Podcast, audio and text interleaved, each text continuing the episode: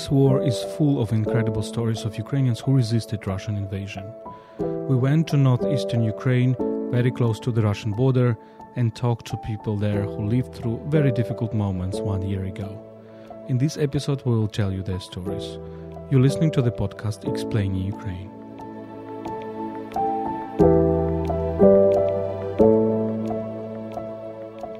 Explaining Ukraine is a podcast by Ukraine World, a website in English about Ukraine. My name is Volodymyr Yermolenko. I'm a Ukrainian philosopher and journalist, chief editor of Ukraine World. My co-host is Tetiana Oharkova, Ukrainian scholar and journalist, who is heading international department at Ukraine Crisis Media Center. Ukraine World is brought to you by Internews Ukraine, one of the largest Ukrainian media NGOs.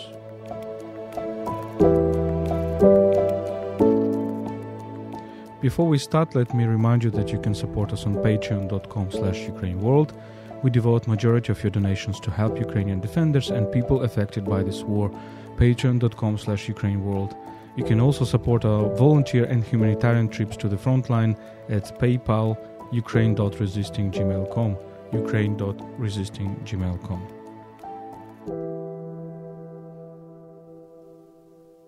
So this podcast is a kind of continuation of the previous podcast, previous episode in which we talked to you about northeastern Ukraine, about Sumshina.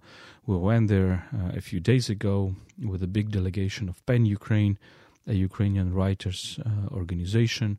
We also brought some some assistance, some generators, books, books to the local libraries, and uh, and generators for, for the defenders of the of the Sumy uh, region. Um, and let's talk about the personal experience. Uh, we were told many stories, and primarily we met people in the libraries. This is also remarkable that you can say, okay, well, books are not important during the war, something else is important. But uh, we, we, we made with PEN Ukraine three events in three different libraries in the, in the library of Sumy, in the library of Trostianets, uh, no, no, in, in, the library of Ochtyrka, and in the library of Hluchiv. We also went to the library of Trostianets, so four cities, four towns, and um, everywhere the, the the halls were full, full of people, and uh, it was very interesting to talk and very very touching to talk. And uh, one of the one of the experience that I have, this la- latest experience in Hluchiv, a, a Cossack capital, um, ten kilometers away from the Russian border, uh, that people we, we had a, about one hour talk with with the with the local with the local people, uh, and people started reading their poems. One by one, they went to us and were reading their poems. I think four or five people, and uh, the poems were very very sincere, and uh, they were all, of course, about their experience. And uh, one of the incredible things is that we also met people who never wrote poems before for example, a woman volunteer who was among the organizers of a, of a big volunteer center in Hluchiv.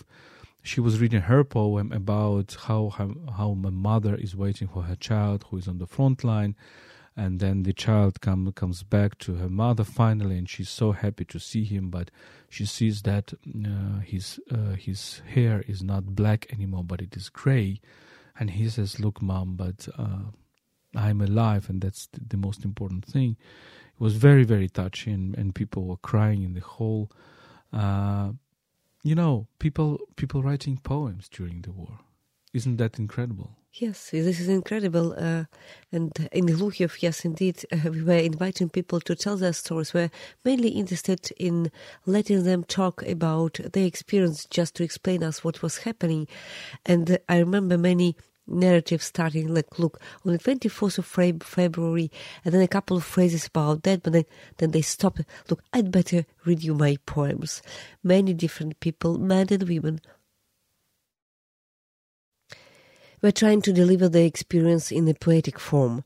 Sometimes, for sure, they were not recognized authors. It was could be judged as quite of naive, but at the same time, there were a lot of sincerity. But even more interesting thing about these meetings in the libraries, that when you start talking to people and you see that people interested in books, in literature, in poetry, they are the same people who were extremely active on the volunteers front. So when you ask questions, they were exactly the same people who were trying to organize these civil resist, civilian resistance inside their cities. So you can, and everybody knows everybody in a way. There were people um, helping military during occupation or these first uh, weeks of invasion, whatever they were doing. They're the same people uh, helping civilians, uh, the same people uh, now active. This, I don't know, the heart of this. Uh, of, of, the city, the hearts of people reading books and doing their best to defend their cities during the invasion, uh, this and Russian occupation. It was interesting thing. And um, about language, one important remark: we were told that in Sumshina. Uh, people were mostly Russian speakers. At least it's kind of cliche about this region. And what we've noticed is that it's absolutely not true now, because uh, starting from the first days of invasion, uh, what uh, what did these inhabitants of the region? They and they were aware of the fact that Russians were able to to listen to their telephonic conversation, to any kind of information circulating, and at that time there was an appeal just people, we can talk Ukrainian. It will create some problems for Russians. So they switched into Ukrainian. And now we see that not only in these libraries, but also on the streets, you hear quite a big amount of Ukrainian language. So not on for sure you can you can hear to some Russian speakers, uh, some people, uh, elderly people, they can have some problems switching to Ukrainian. But I would say that Ukrainian language is much more present now in Sumy regions than quite one year ago. And the region is is is full of uh, traces uh, of and presence of Ukrainian culture. Trostianets is a town where Mykola Khvylyovy was born, one of the key authors, one of the key writers of the 20th century, of the so-called executed Renaissance. Uh, Khvylyovy, the leader of this generation, who was active my, primarily in Kharkiv in uh, uh, 1920s, and then he killed himself in 1933 uh, as a kind of protest against the uh, Great Famine, against the Holodomor, and against the arrests of his fellow writers. Another big writer of the region in Ochtyrka is uh, Ivan Baghriany, who emigrated after the Second World War, and therefore he was kind of blamed by the Soviet propaganda as a collaborator with Nazis, which is, of course, absolutely absurd. So, why he emigrated with the Germans when the Germans retreated? Because in the 30s he was sent to camps, and he miraculously, to the Soviet camps, and he miraculously survived and uh, uh, he wrote one of the greatest novel about novels about the Soviet camps, which is called Sad Gethsemansky, the the the Garden of Geth, Geth. I don't know how to how to say it in English, but the the reference, of course, is to uh, evangelic story about about Christ, about Jesus Christ, and and and his last uh, uh, last um, uh, m- moments before his arrest. And Ivan Baghriany, uh, one of the who who was supposed to get a Nobel Literature Prize in the 60s, but unfortunately died before that. And uh, is our great composers, two great composers, Bortnyansky and Berezovsky. So this is a region full of Ukrainian cultural history because these, these are really symbolic figures for literature and for music. And um, and what what surprised us in a, in a positive way, because of course, I mean, Ukrainian book industry cannot really compete with the Russian book industry so far. The Russian book industry is much more powerful, and I would say that 10 years ago we would see in these libraries primarily Russian Russian books but now they increasingly we see Ukrainian books in both both original and translated and we with Pen Ukraine we also brought these books to, to people and the people were very interested. So they, they surrounded the, the books that we brought and we talked about them. So the experience, the everyday experience of people. Let's talk about this. Let's maybe start with Sumy, telling what people in Sumy told us. So we were able to meet people in the library. We also were able to meet a Ukrainian writer, very famous one, by the way, Vladislav Ivchenko, who is who was living in, who is still living in Sumy and who spent all the time there inside the city, and all of them described these first weeks like. Uh, very very hard period when you really, literally don't know what's happening. You know that Russians are um, they bypass the city. You've seen probably some Russian tanks uh, crossing the city, but then. Uh, but then they are out. You see no Russian presence, but at the same time, you understand that uh, you are cut off. You in a way cut off Ukraine. And a story were told by uh, by a woman from Sumy that every day she watched she, uh, she, when she went out she watched at the at the local grocery or pharmacy if i'm not mistaken to look if the ukrainian flag is still there. And if in case it's still there okay we are still ukraine. So this is a very strange bizarre feeling when you are not occupied, but you have no possibility to join, for example, your family somewhere deep in Ukraine. You have no possibility to, to be in contact with them, and you understand that Russians couldn't come back in uh, every minute. What people were telling us is that there were no panic and even if there were some shortages in the shops and in in in, in pharmacies, there were uh, there were no chaos, no uh, robbing. So people were organized. They were making lines to get some food. Uh, there were not a lot of food. In a couple of weeks, there were really very simple food like like bread, milk. Uh, they had no meat, no fruit or vegetables for, for a couple of weeks. But pe- people were trying to, to do in their best. There were a lot of kids staying inside the city. There were uh, several uh, green, so-called green corridors organized. Um, organized for civilians, but uh, a big amount of people were afraid to take these corridors because there were rumors about Russians killing people taking these corridors. So a big amount of people stayed inside. But precisely after these uh, big bombs, 200 kil- kilograms bombs were launched at the private uh, private sector at Romenska Street, there were a huge uh, exode of civilians from Sumy. People were really afraid. 23 people died during this, this attack, and among them three kids from from the same family.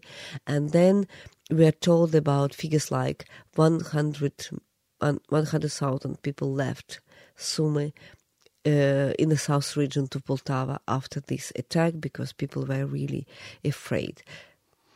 Yeah, mm, you mentioned the story of the flag, and, and this is really um, something very remarkable. We see how the national flag is becoming so important symbol, and uh, these these uh, these values of patriotism they are they are back. They are so much devalued uh, in, in, the modern uh, liberal world, and I think it is wrong. We see that how how wrong it is because. Uh, this patriotism is just the, the, feeling of a community. So you, you you told about this woman who was uh, every every morning after she woke up, she just went out of the window and looked if the uh, Ukrainian flag on the local pharmacy is still there. We also talked to people who were uh, um, who were making the chevrons, the the insignia for Ukrainian soldiers, and these uh, little small insignias of Ukrainian flags, and they were looking for this pieces of uh, of uh, textile of yellow and blue, and sometimes they they were just using old dresses or they were using uh, children's uh, children's um, clothes to get these pieces of of, uh, of textile.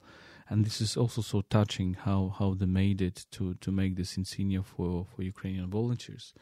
Or another story that there was a rumor that the Ukrainian flag is no longer on the central Sumy building, the administrative building, and there was rumor was spread, and people were so angry at, at people who were spreading this rumor because for them, losing the Ukrainian flag and having Russian flag instead was was a big would be a big blow. We also talked to to people who went to the uh, territorial defense and. Uh, one of them, who is called Anatoly, who uh, he's a veteran of the Donbass War. Uh, he he lost both of his legs uh, there, and he's uh, traveling around on on a car uh, for disabled people.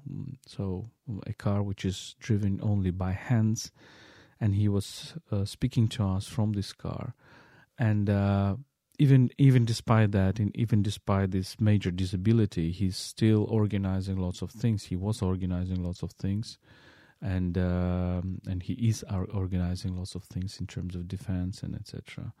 We also met another man called Volodymyr, uh, to whom, by the way, we transferred the generator we brought to Sumy. Uh, he also veteran of this first stage of war back in 2014-15. He was uh, captured by Russian troops back in these years. He was severely beaten, uh, so Russians were convinced that he was already dead. So they just left him behind, but he was not dead. So he he tried. He managed to to make his way back to the Ukrainians. Who he, he survived. He was severely he needed a lot of rehabilitation. He's around 60 years old, and he was one of these people who organized this resistance during the first weeks of Russian invasion this year, last year, 2022.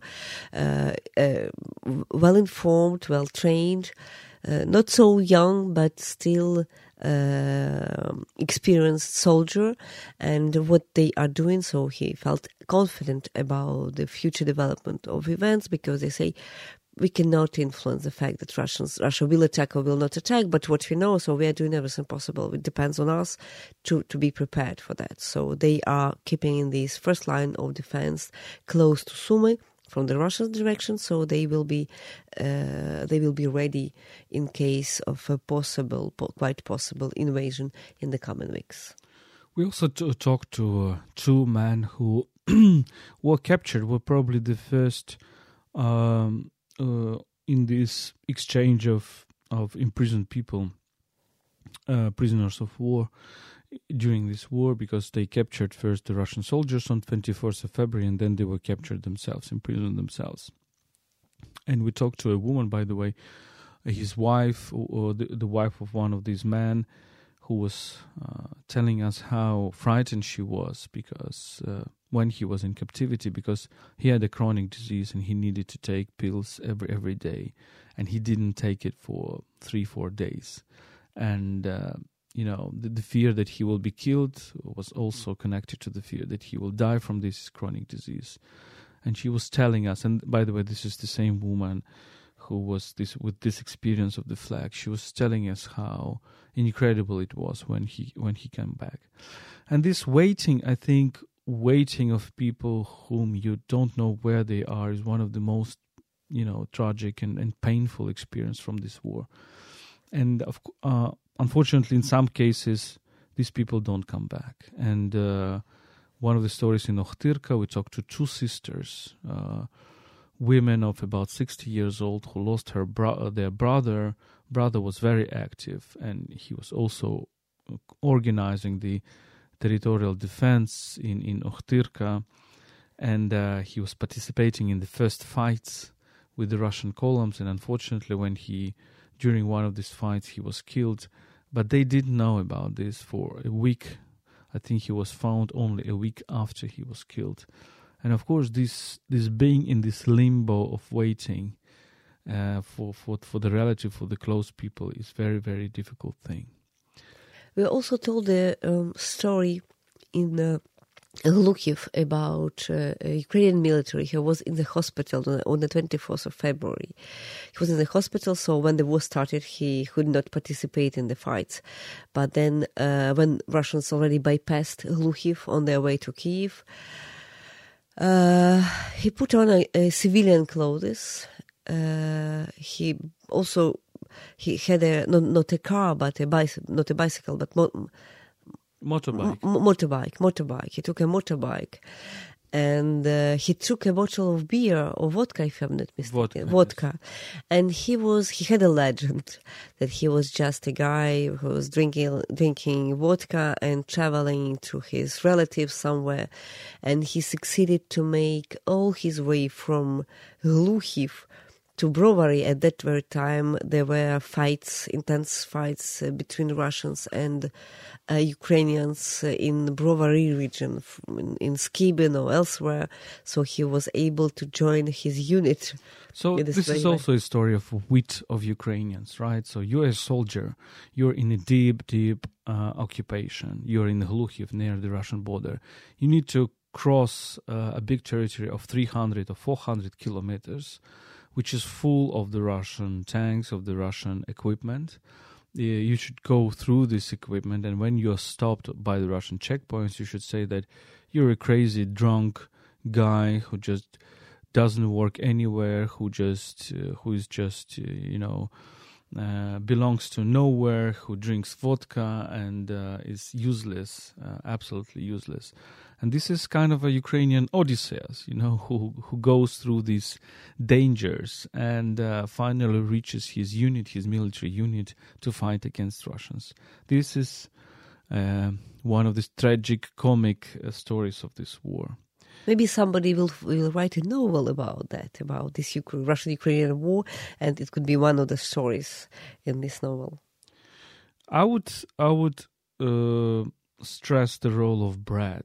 The bread is is really important in, during this war because in the towns which are blocked, like Trostianets, like uh, like Ohtyrka, uh, one of the key things is is where where to get some bread, right? And uh, Sometimes it's just, mm, well, imagine people are without money, without supplies, and sometimes a volunteer volunteers are organizing the, the bread baking, or it is imported from somewhere else. And in Ohtyrka, mm, uh, we were told, but by these these very sisters who who lost their brother, we were told that uh, they organized the bread baking. Uh, they had some somehow they, they had this boroshno, the the, the the, the, the the material. How will you say it in English? The fl- flour, flour, flour, flour uh, to to bake the bread, and basically they were uh, baking it for everybody, including for the military, and um, distributing it for free. And at one moment, one military came to them and, and give, gave 1,000 grivnas for for the bread. 1,000 grivnas is about 25 euros. And they said, "Why? Uh, we don't need this money." And he said, "Okay, but I have nothing to do with them." So it was kind of this play of gifts, you know they they bake bread. He gives them money uh, to to make um, another part of another big portion of, of bread. And I think this is this was very important thing, right during the during these difficult times. Yes, and another maybe detail about Ohtyrka when we invited people to talk about the experience so the first days and first weeks of of the of the resistance uh, very impressed to see that uh, there was a, a, huge emotion. So people were literally crying. Everybody was crying, telling this uh, the story of their lives during these weeks. Be it a story of these two sisters who lost their brother, or be it a story of a 16 years old girl who was uh, who left uh, the town with her parents, with her mother, and she was abroad. And he, she told the stories that she was missing her hometown so profoundly. She was crying all the time. So, people they need some communication and some conversation about the experience. It might seem uh, to be um, not interesting because everybody in Ukraine has the same experience, the comparative experience, but we're impressed to which extent people are eager to talk, to tell their stories. And uh, each experience, be dramatic or less dramatic, but it is important now. And they have right, no time and no possibility to communicate about that because in the news they talk about Donbass, about Bakhmut, about Soledar, but all these wounds. Um, which from the events which happened one year ago are still here, and people will need years to to to forget not to forget that, but to to to write to kind of peace with with with, with what happened. Yeah, this girl uh, told us a remarkable phrase that before that she didn't understand what does it mean to love a country. She didn't didn't understand that she, she, she didn't have this feeling, and at some place when she was abroad, uh, she was telling to herself, "Look, this is you can love your your parents, you can love your your boyfriend, you can love your house, you can love your pet, but suddenly you can love your country as a living being, as uh, as a living being without without whom you cannot really survive." And uh, this is a 16 year year old girl, a, a school girl, uh, who just fought with their relatives to come back, and as soon as she could come back, she came back, and now she's living in Ochtyrka, and again, these people are, you know, living in, in anxiety of the new Russian offensive. What else? Let's talk about churches. The churches are, are, play also a very big role in the resistance in the volunteer movement. We have seen it in Kharkiv, and in our podcast about Kharkiv, we were telling you the story of uh, uh, Saint Dimitri Sviatodmitrivska Tserkva, Saint Dimitri Church, which is one of the hubs of the volunteer movement. In Ochtyrka, there is also, I think it's Sviato-Mikhailivska Tserkva, Saint Michael Church, uh, which became a very important place uh, in which it was just full of uh, of beds for for elderly people, for for for for ill people, for people who needed care, medical care, and it was also a, a place of, of, of distribution of aid, of distribution of food, of distribution of medicines. This is how the church uh, also comes back to very initial role which is which it is played it has played for for centuries right uh, like a big volunteer or uh, force the force of of mercy and another church in Sumy, this uh, Resurrection Church, a very ancient one from 17th century, which is Cossack Cossack Baroque Church. And uh, we were told that uh, almost every military funeral now in the region takes place uh, in this church. So this is this old Cossack church providing services for for Ukrainian soldiers. Uh, it was an interesting church which served as a fortress in a way in the previous centuries. Uh, because it, it was protecting the city, and now it p- continues to play its role inside the city. And maybe some other stories that show uh, also the other side, the Russian side. One of the stories we were told that um, uh, a Russian tank uh, was uh, going crossing a bridge, and uh, the bridge was very very old, and Russians were using maybe old maps. the The bridge was not really used, so even even by civilian cars, and the tank went on the bridge, and the bridge collapsed under the weight of this tank. And and uh, only after the region was liberated, the tank was taken from the water from the river, and it appeared that all three people of the of the tank uh, team was were there. So the, the bodies were there. So the Russians didn't take care to, to take them from the tank and uh, it also might show us uh, this thing that we re- repeat all the time in this podcast uh, how this war testifies t- testifies the very low esteem for life uh, value for life uh, in the Russian army even for their own soldiers. So that they have seen their tank collapsing to the river and they they didn't care about taking taking the bodies of their friends of their colleagues uh, from the tank and maybe the very last story about this senseless aggression of Russian army. We were in Trostianets in front of uh, Central Hospital, very modern hospital, very bright colors, modern equipment before the war, uh, modern way of treating the patients.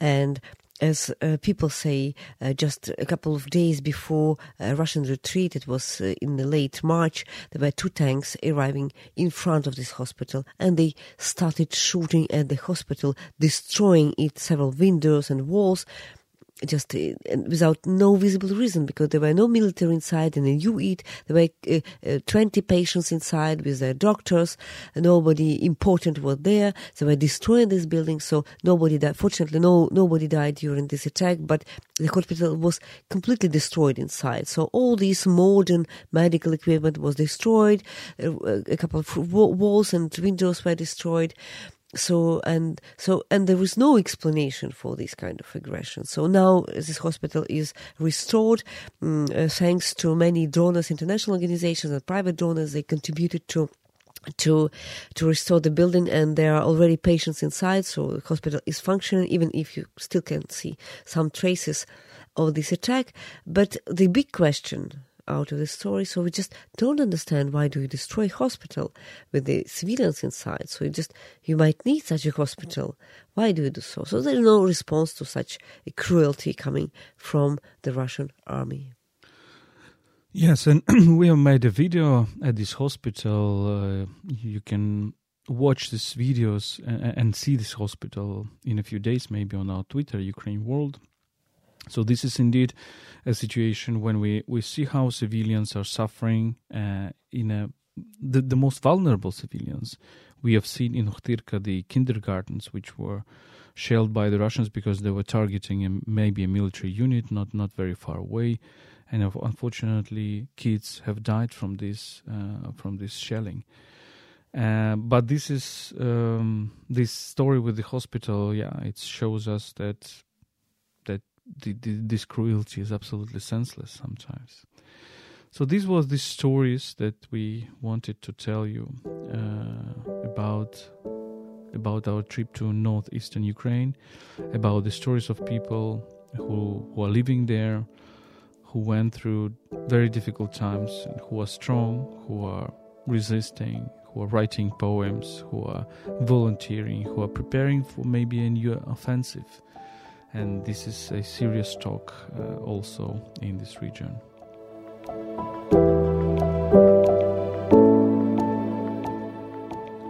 This was a podcast explaining Ukraine by UkraineWorld.org. My name is Volodymyr Yermolenko. I'm Ukrainian philosopher and journalist.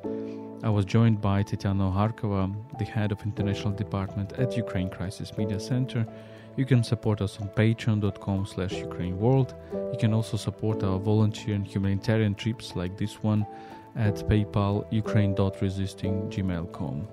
Stay with us and stand with Ukraine.